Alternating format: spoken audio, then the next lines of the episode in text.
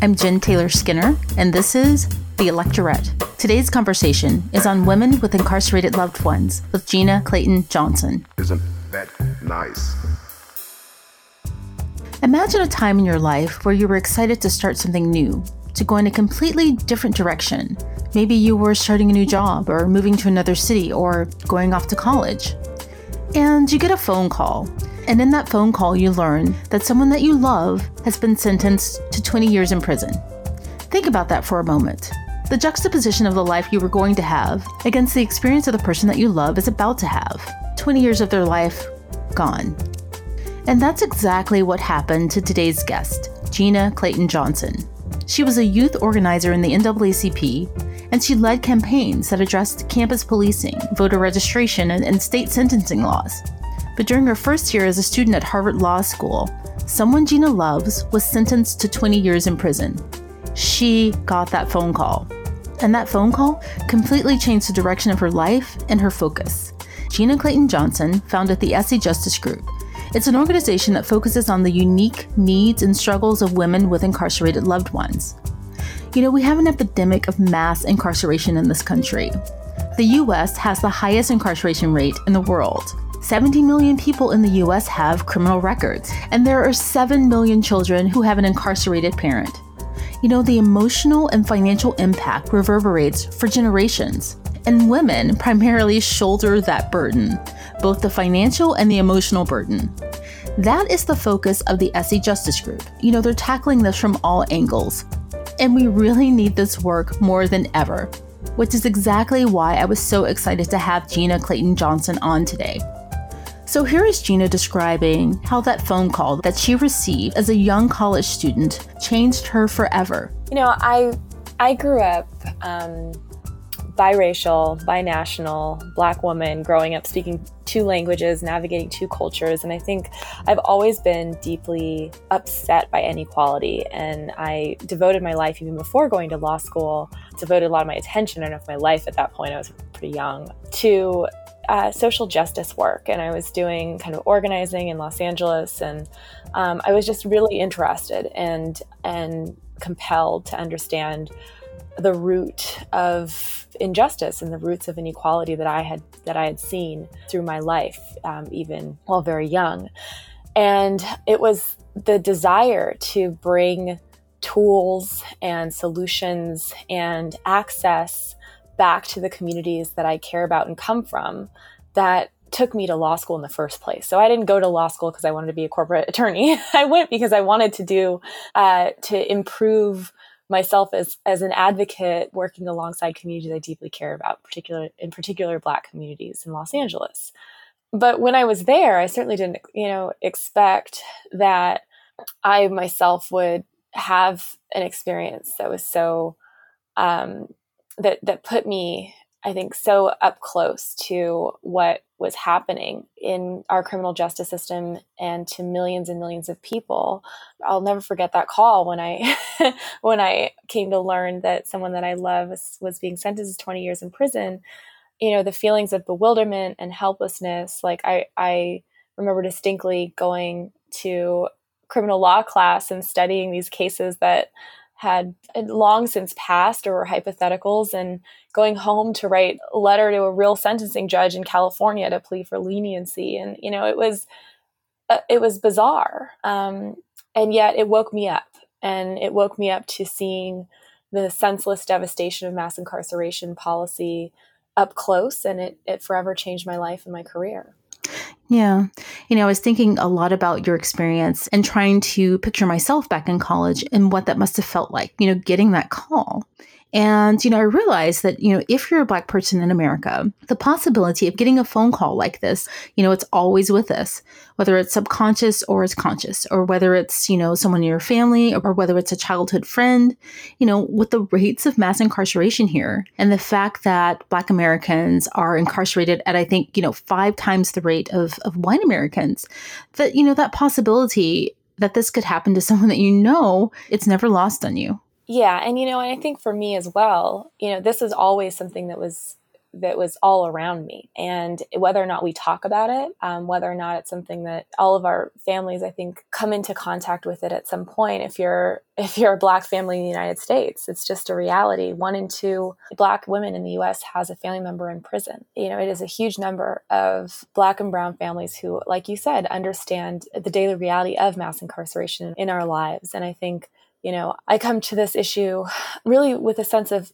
of optimism. I think ultimately, like this is, you know, I wade every day in in a lot of the heaviness of this work, and yet I think seeing the ways in which families and and for me, you know, women in particular in their leadership during these times of deep social and moral crisis in our country, it's their leadership that um, has me believing that we will find our way out of this. That has been the way that I've been able to kind of move forward and and be excited to build. And I, I think that the more that we can kind of highlight that as part of the criminal justice narrative, as much as as we do the problems um, that that do need uh, attention and need to be seen, the more people we will have at the table to really take this issue, you know, by its horns and, and, and tackle it down. So, but I know you worked in a public defense office, right? That must have informed your work to, to some extent. Yeah. You know, when I, when I left law school, I ended up at a public defense office where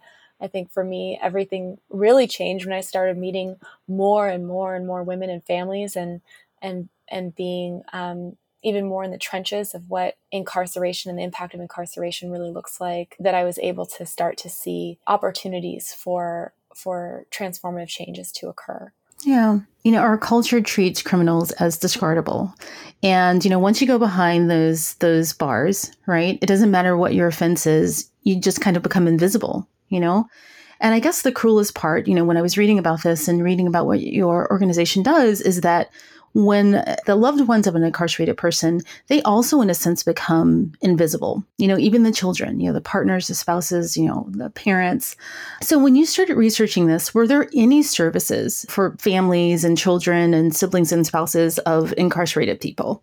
Not enough. Um, there are absolutely organizations, oftentimes started by women, I found, um, who had loved ones behind bars who were then trying to use their own knowledge of the system to to start a support group or to build and put together a resource guide for the for their area. But you know when i started Essie justice group there was certainly no national support and advocacy group for and of women with incarcerated loved ones. And that to me seems so absurd. Like here we have one in four women in the United States who has a family member in prison, and and you look at the history of women in movements and how critical the voice of women have been. You look at the power of like Mothers Against Drunk Driving, who because of having experienced loss came together from that place of pain and loss to change thousands of laws in this country. Um, it felt to me absurd that we were not kind of doubling down on the resilience and the leadership and the strategy strategy that women are in a micro way employing every single day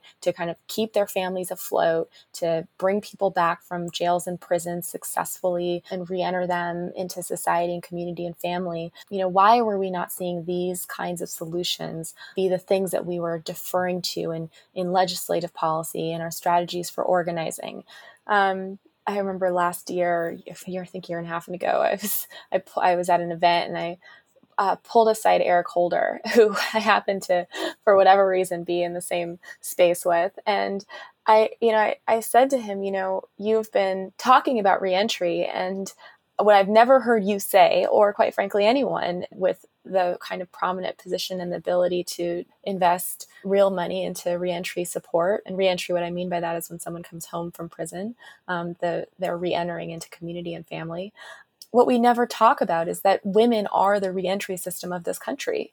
It is, you know, mothers and sisters and daughters and wives and girlfriends, grandmothers who are um, who are co-piloting that process from when somebody comes home from a loved one comes home from prison or from jail and ensuring and doing everything you know from financial support to emotional support to connections with children and other sorts of resources of course and that is being held by women. And i think that you know as we have these conversations about uh, criminal justice system and the, the huge problems with our current criminal legal system, we need to look at what is already happening in order to find out what are the strategies we need to double down on. Well, I guess I want to know what Eric Holder said. what you did he say? you know what he did? He put it, I will never forget, he put his his hand on my arm and he grabbed me like this was the first time he'd ever heard this before and he said, I I've just never even thought about that and I'm embarrassed. He said, I'm embarrassed that I have never thought about that and it makes so much sense.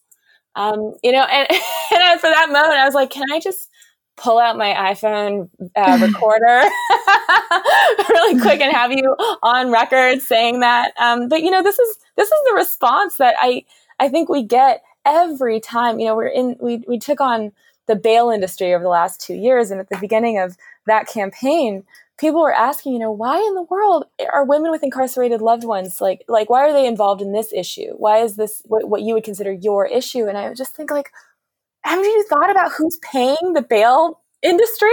like it is women, it is grandmothers and mothers who are putting their houses um, you know, up as collateral to secure their loved one's release. It is women who are going into debt to to prison phone companies and to provide support to loved ones inside and you know children left behind on the outside. It's women who ha- are in these positions know inc- know know what the the ugliness of our criminal legal system firsthand and are experiencing the life altering impacts despite perhaps never having seen the inside of a cell.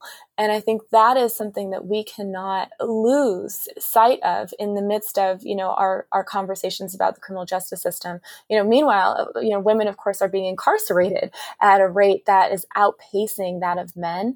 80% of women in jails are mothers. And so the, the ways in which we are looking at these issues. Uh, you know, we talk about intersectionality, and I think we we so often like to kind of throw around that word, but to really commit ourselves to intersectional struggle means that we need to see the ways in which our systems are designed to harm women and communities of color. And I think in our criminal justice conversations, we, you know, I just haven't found us talking about women a lot or certainly not enough. And that's something that, that I, I care about from a multitude of angles. One that looks strategic. I believe we need women um, and their persuasive and powerful voices to fuel this movement. I also believe that we need women to be able to understand and let me say also we need women and trans women and people we need queer communities we need gender nonconforming people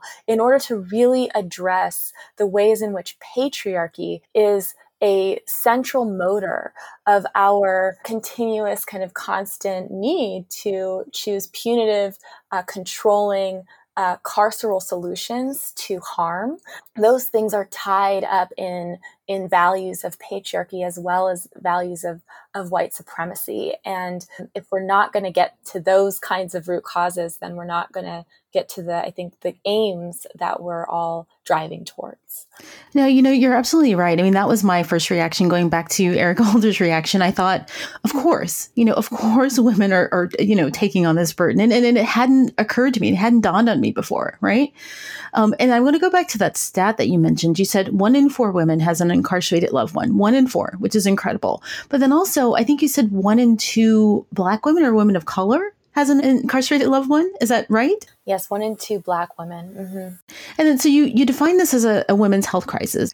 How is this a women's health crisis? In what way? So we recently published a report called "Because She's Powerful," in which we um, interviewed and surveyed over 2,000 women from 46 states across the country, and this was these were women who had uh, who themselves have incarcerated loved ones who uh, led this project and this this survey um, designed the questions and set out to really do this research because what we were seeing was that academia was not doing it. And so what we found was that the common thread and the thing that i think over the last almost five years of me running the leading organization of advocacy and support of women with incarcerated loved ones, the, the, the through line in all of the stories and the, the encounters that I've had has been this feeling of deep isolation.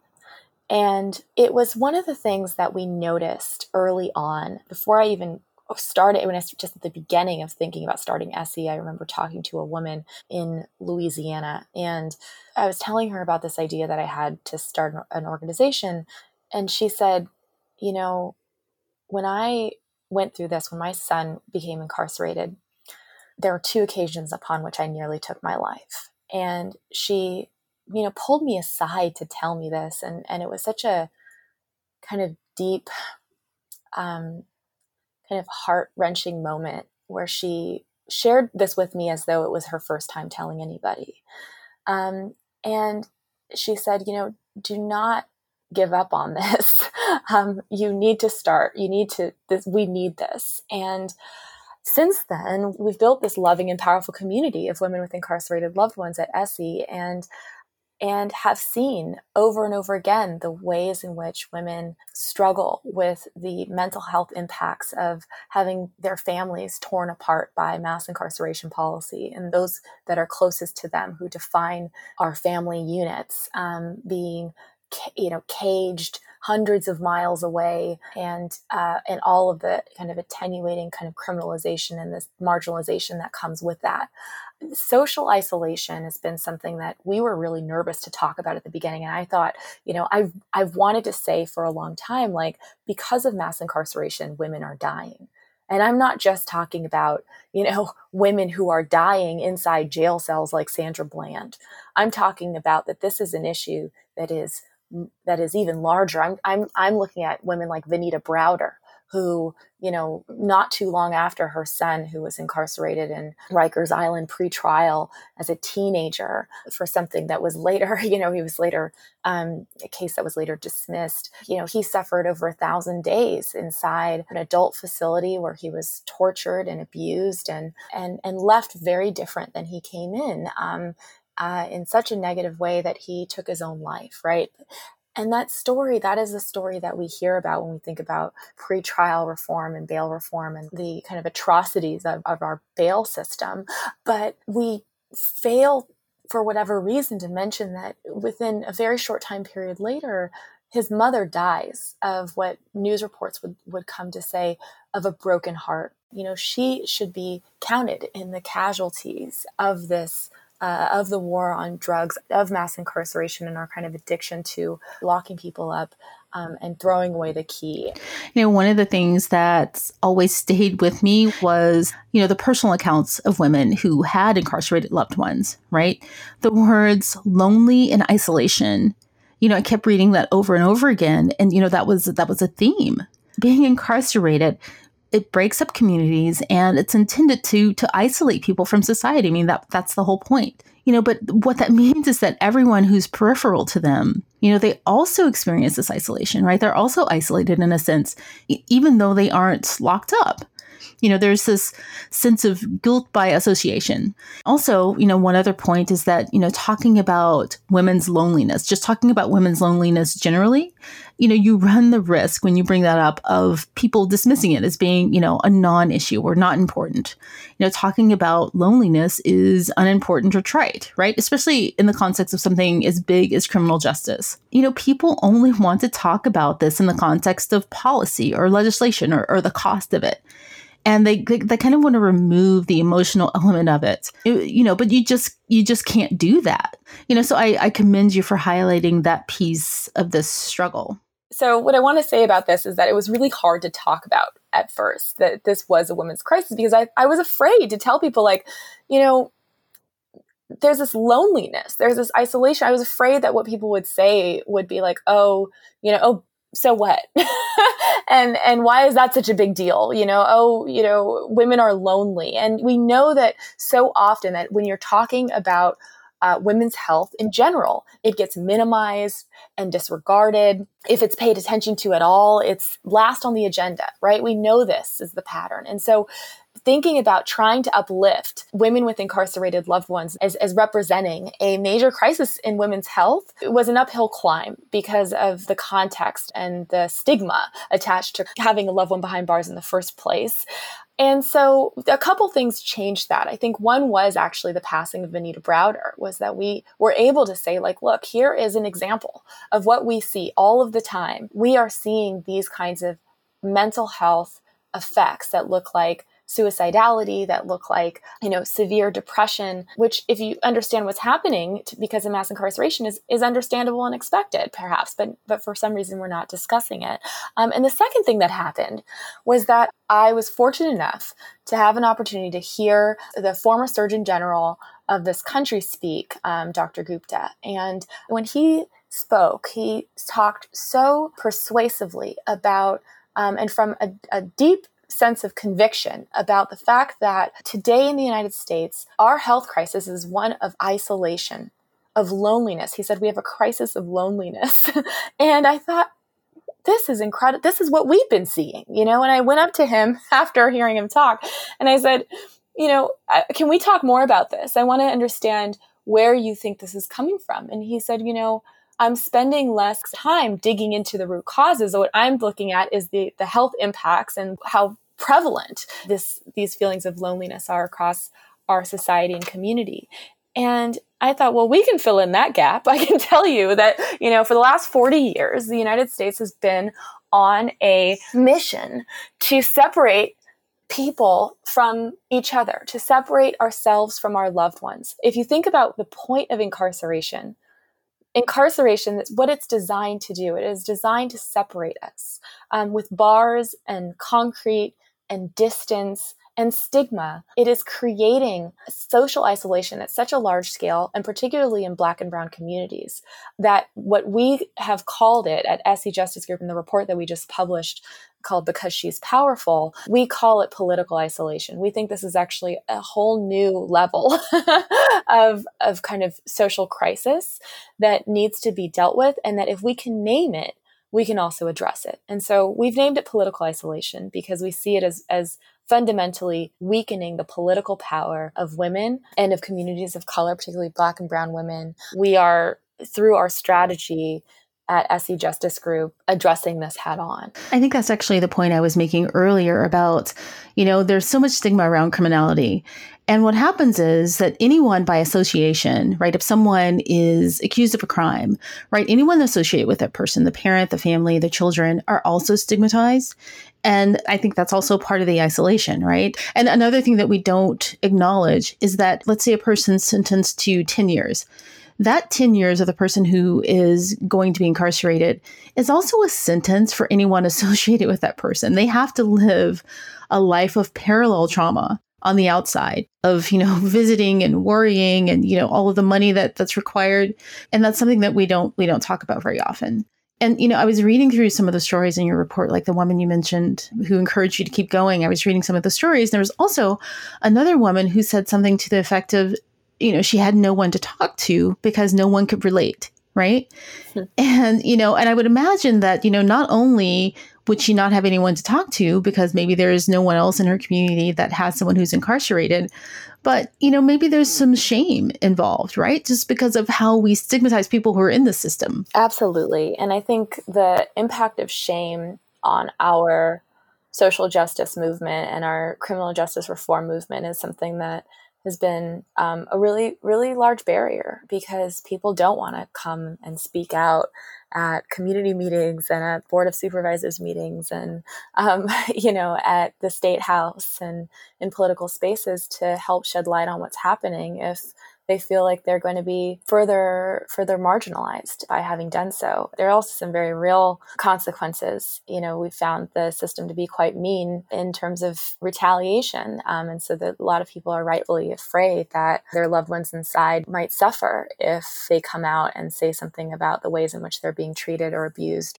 Can you tell me about some of the the hidden financial costs and the financial burden that the women incur? Right. I mean, I think one of them is eviction, and then there are also all of these other costs, you know, the bail system? So there are a number of different economic costs. There's actually a fantastic report called Who Pays that details the costs of incarceration on families. And throughout the entire process, from the moment of arrest to the moment of sentencing, um, and then throughout incarceration, the family, usually a woman, is taking on an extraordinary amount of financial responsibility. So that looks like from paying for attorneys to paying bail bonds industry um, fees and uh, court fees, any restitution debt. It looks like taking on the costs of the commissary support we pay to be able to talk to our loved ones via phone. There's this, I think, misunderstanding that because it really is so expensive to incarcerate people at the rate at which we're doing, that people inside are getting all kinds of amenities or something. That is not the case. It is um, the extent to which you know m- many people are even getting fed. It's because loved ones on the outside are paying money for commissary and for people to be able to supplement their diets by purchasing food themselves. Same thing with hygiene products. Those are oftentimes costs that family members take on in order to make sure that a loved one inside has very basic necessities that he or she might need. So, those kinds of costs, I think, oftentimes don't get discussed. But then also, when someone comes home, because our reentry laws are so restrictive that when someone comes home, you know, there's restrictions on where they can live, on what kinds of jobs they can take. They're oftentimes, uh, usually, just barred out of the, you know, economy making money because of all these kinds of background checks and more that, and, and discrimination against people who have served any time. That means that it is a family member or somebody who is who is helping to care for financially care for that person until they can get back up on their feet if they can at all right? And so these are the kinds of economic impacts that we see actually being held primarily by women which is why mass incarceration has been a driver of women's poverty as well as a way in which women who are already in poverty have not been able to you know climb out because of all of these kinds of barriers and taxes and fees uh, that come from our mass incarceration policies. So you describe the bail money system as deadly. How how exactly is it deadly? Oh my goodness. Well, sorry. yeah, the, the our system of money bail is killing people. Um, we know this because of I think stories that we're at this point all very too familiar with. Um, Sandra Bland, who you know was was held on bail, died in a cell in Texas. Kalief Browder, who had he been able to pay, had he or his mother been able to pay for his bail, would have been let out and wouldn't have wouldn't have suffered all of the abuse and the torture and the degradation that he ended up suffering while inside Rikers. Right, like because people right now there are like four hundred fifty thousand people almost who are incarcerated pretrial in this country and who can't get out because they can't afford to pay bail. And the life in a cell is is very very dangerous to your health, to your stability. It is deadly, um, and it can be deadly. Bail keeps people in. Um, it's been, I think, seen as one of the most heinous perpetrators of criminal injustice that we that we have in our system. Yeah, what would what would replace the bail system though? I, I don't know. I mean, because it's a, it, just on its face, it's not very logical, right? Absolutely. So today, just so people know, today in the U.S., when you get arrested, in most places, what will happen is that a cash bail is set according to a bail schedule, which is essentially like a chart that assigns an amount of money depending on the charge. So if you're charged with possession, it might means you might have to pay $5,000 to get out pre-trial. If you are charged with carrying an unlicensed firearm, you might have to pay 10,000 to get out, etc. And the system's stated purpose is to provide this as a mechanism by which people come back to court. The problem is that money is not actually what works to make sure that people come to their court date. What works is transportation and stable housing and text messages, um, being well enough to attend your court proceedings and so forth. And so, meanwhile, you know, we have this system, and uh, while being ineffective, it has also been the way, while being ineffective um, at doing what it's supposed to do, it's also the central way by which we keep incarceration rates high. So, DAs are able to go in to, you know, to see a charged person and say, hey, I'm, you know, I know that you're you're stuck inside this cell, you can't pay your bail, but you could get out today. We can make that happen, but plead to these convictions. And that's how plea deals get signed. Um, and that's how we so easily, so often find that people end up with these convictions and then they're in the system. Bail has, has been the way in which we've been able to incarcerate millions of people in this country. What we need instead is what you know many other places are doing. You know, United States is one of two countries in the world that has a money bail system. You know, I think for us, what we're advocating for is a system by which we prioritize liberty. Um, we we look at ways that people can get the support that they need to come back for trial or for court. So housing and text reminders are some really exciting new organizations that have been developing ways to get people back to court that look like transportation support or reminders via technology or text and and those things are incredibly effective and so we actually have a lot of ways at our fingertips to to make sure that people, I guess, are coming back to court. Um, but I, I think also we have to look upstream a little bit and say, well, why are there so many people who are being being charged and arrested and criminalized in the first place? And so those are some of the bigger questions that we're that we're also tasked with with figuring out as advocates we decided to take on the bail industry and go hard. We we approached it from a corporate divestment standpoint where we were able to because of the voices of women and women coming together, we're able to um, really partner with Google and able to get the largest corporate divestment from the bail industry to happen when Google and Facebook banned bail bonds advertising on their platforms. That was because of women who have been used and abused and exploited by this industry for years, coming together, approaching kind of these corporate folks and saying, hey, um, you know, there's something that I think you ought to know about how this is impacting our lives. And I think that is a, a really powerful example of, of what, what is possible. And then finally, we um, we uh, put you know do direct action. So we are part of a collective called the National Bailout, which is a group of Black organizers from across the country who lead Black centered uh, race justice work, and are together have have been bailing out women out of jails before Mother's Day for the last two years. And, you know, uh, while we wait for the lawyers to do their thing, while we wait for corporations to get the message or feel the pressure, like we're just going to raise the money and get get our people home. and that's what that's the beauty of direct actions. Well, you know what? I'm really, really moved by the work that you do. I think it's it's really, really important, obviously, and I'm really, really proud of the work. So, you know, keep it up. Thank you. Thank it's you. really important, and thank you so much for taking time to talk to me today. Of course, thank you. It was real pleasure. Thank you so much for listening.